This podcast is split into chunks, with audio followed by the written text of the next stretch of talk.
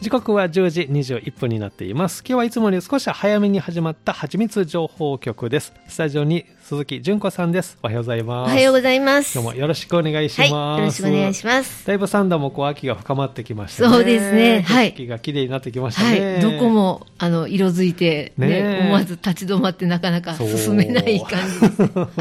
で今回は、はいまあ、あのそんな中ですけれども、二2つをご紹介いただけるそとういでうこすとでねぜひはいお出かけの参考にね、はいしていただきたいなと思います,、はいそうですねまずはどちらからいきましょうか、はい、まずはロートレックとミュシャ、パリ時代の10年展に行ってきましたので、ははいい、こちらをご紹介したいと思います。はいはい、こちらは、こちらはい、はいあ、ごめんなさい、えっと、大阪中之島美術館で現在そう開ですね催中になっております。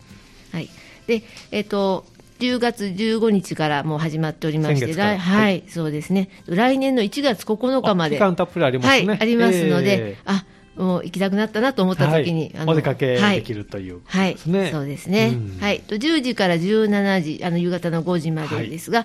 と4時半までには入っていただきたいとありますけれども、ええとても見切れませんのあーで、なるほどはい、やっぱりゆったり、そうですねはい、行っていただけるといいかなと思います。ゆったりとまた何回かに分けてでもいいですしねそうですね、何回かに分けえて、ー私、もう一回見てもいいなというふうあーそうに、ですかはい、思っていますへねー。はい、と1月の2日と1月9日を除く月曜日、あとそれからあの12月の、もう年末ですね、12月31日と1日は休館になっておりますので、そこだけご注意くださいもう。そんな時期になってるんですね今ねそう、だんだんそうですね。 年末年始のね、はいお知らせがありますねそうですはい。で、一般は1600円ほかになっております。で、あの、ここなんですけども、はい JR の新福島、三田から行きますと、あの、東西線にずっと、あの、尼崎から乗っていただいて、JR の新福島から南へ徒歩10分が、はい一番行きやすいんじゃないあーかななるほどと、はい、思うんですが東。西線を利用してとはいういこと、ですね、そうですねでまたは大阪駅まで乗ってしま、JR に乗ってしまわれて、はいそこから地下鉄の四つ橋線に乗り換えて、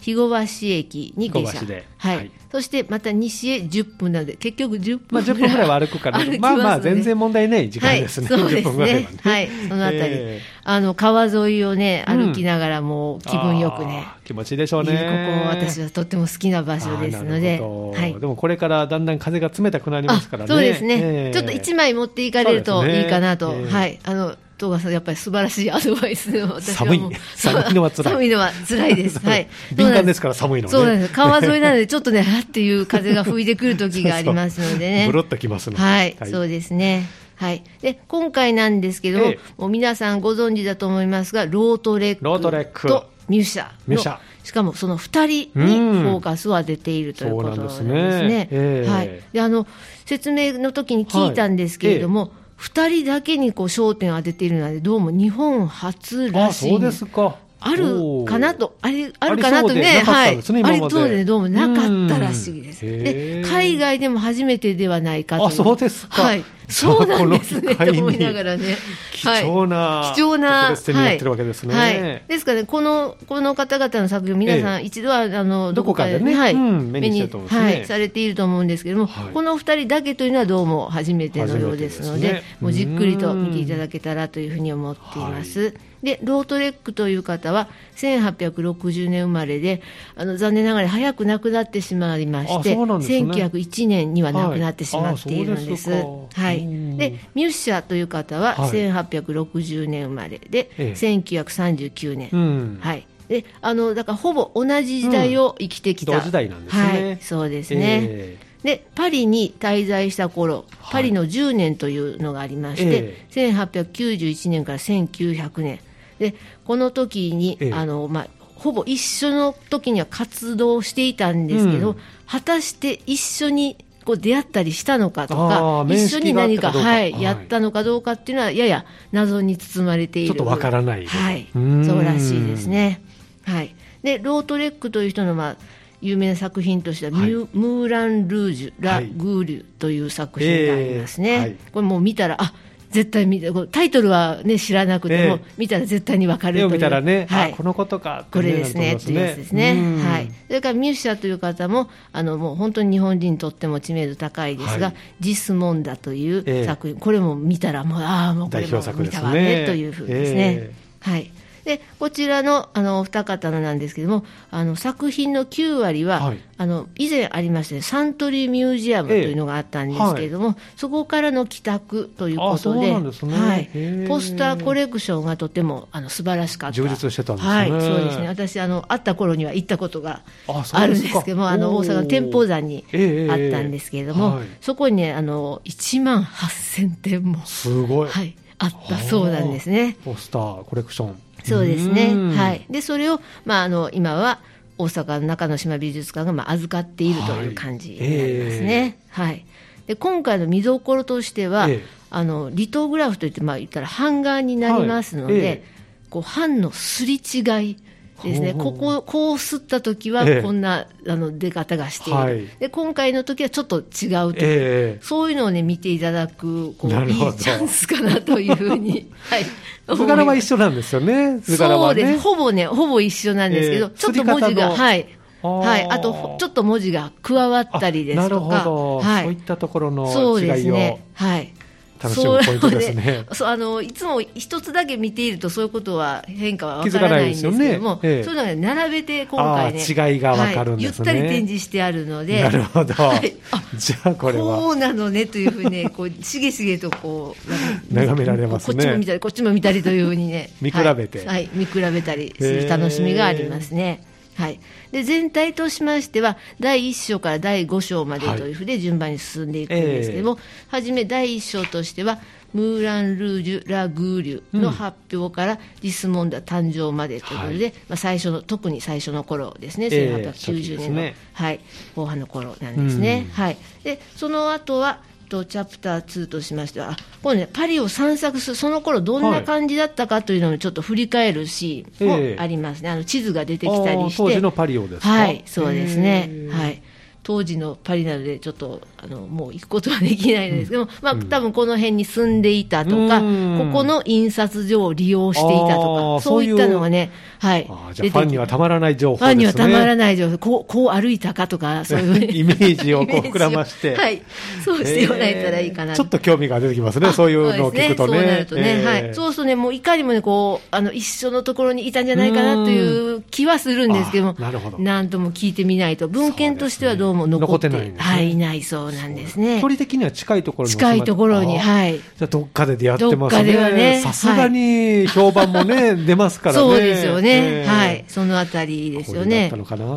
なはい、でチャプター2になりますと、ええ今度、サロン・デ・サンという、そういうところでまあ発表するのです、ギャラリーがあって発表するんですが、ええそこではこう同じ時に展示をしているのおで、だったらこう例えば飾っている時にそうですねお当互いてるんじゃないかとか見てる可能性高いですねそうですよね。うんあの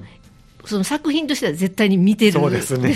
どういう思いで見てたんでしょうね。思いたいのですが、はあいもういろいろこう想像はがい楽しいですね。そうですね。妄想と言いますか。そうですね。 はい。こちらで勝手に考えているふうなんです。はい。で、チャプター3になりますと、はい今度はね、もうロートレックは早くなくなってしまいますので、ロートレックの最後のポスターの展示。で、今度ミュッシャーとしては、はいパリ時代のピークになっていきます。ああ、そうなんですね。はい、もうそれまでへもーもうとっても2人とも人気なんですけども、ええあのロードレッカーちょっとお酒が原因で亡くなってしまいましあそうですてか、はい、でミュシャはその後も活躍を続けるというふうですね。はいはい、でチャプター4になりますとこのもうロートレックがなくなってしまいます、うんロートレックの死とミュシャの装飾様式の成熟と完成といはいうことで、もうピークを迎えますねはい、もうどんどんもうミュシャはもう、ええあのどこどこにもこう貼られているよううんなポスターですのえで、えどんどんこう増刷されていきますので、ええあのどこでも活躍しているといなるうほそどういう状況だそうですね。で最後あの、はい第チャ五プター章はい、はい第5章としてはその同時代ですね、ええそこの時にあの使われていたお酒のポスターはいがええたくさん貼られていますので、これもねどこかで見たことがあるような、ええはいそうですねはいうんこういったものをあのたくさん飾られていてあこんなふうにパリは栄えていたのだなっていうふうに思いを馳せていただけるといいかなと思います。そうでねはい美術の時間習った覚えはないんですけど、あ絵は見たことそはあうりなまんすですよ。し、知ってますね。そうですよね。ええあの誰もがあのあそうよね、これだねっていうふうに、えーあの思っていただける作品ですね。はい、ね、こちらが大阪中之島美術館で現在開催中といそううでこすとでねはいえー会期が1月9日まで、はいえーありますので、はいぜひぜひお出かけいただきたいですね。はい、そうですね今回ですね、はいなんとなんとあのよくあの無料、ええあの無料では普通ないですよあの、ええ音声ガイドってあーガイダンスは、はい、今回ね無料で音声ガイドをご利用いただけるおそうなんですね、はい、しかもこう俳優の水畑純平さんの声でそうナ聞レけーるションがね誰されるのかなってこういうのそっうてですよね、楽しそみのこ一つ気ですによねなるところですよね、えーこの方のこそうで優すかしい語り口あでら、はい、あのこうゆったりとパリにいるよもううに離れられない ですね、いずっと聞いていたいという聞い方ていたもだけると多いんじゃないかなと思いますね、はいあの何回か押しても多分大丈夫だと思いますので、 はい、聞きたいところ何度でもそう再生でできすますねね、はい、うそんのそういった楽しみ方もあるかなというふうに思そういでますすか。無料では貸しい、出しなんですね、そうですね、どうもあの今回初めての試みだそうですが、へーあのご自分のご自身のスマートフォンも、もしくはタブレットではいご利用いただけるといいかなというふうに、まあ、どうしてもあのないという方にはガイド機をお貸しすあるーといそういっう、たレンタルもありますはけどい、もそういったシステムになっているそうはい、ご自です。身のスマホなどで、はいえー聞けるということそうですねはいあこれいいですねそうですねだからあのイヤホンとかあのうんヘッドホンとかも持ってきていただけると、ご自身の、はいい、つも使ってる、はいあのイヤホンですねそうですね、えーそれがあるととても聞きやすいかなというふうに思いますう。んもうがっつりしたヘッドホンとかでこうね、 聞く気満々そうの、そうですね。 いい音で聞きたいとか、もう、もう、もうもう私だけが聞くよみたいな風で、はい、聞いていただってけいうるとのいいも かなと。 OK ということですね、はい OK ですはいお好きなヘッドホン、イヤホンで聞はけるいということ、、そうです、そうです。そこも、あはあ、い、いいですね。ここだわりたい方はそどうぞ。ですねはい うんいい声でね、いいはい音でという。そうですね。ぜひお出かけくださはいい。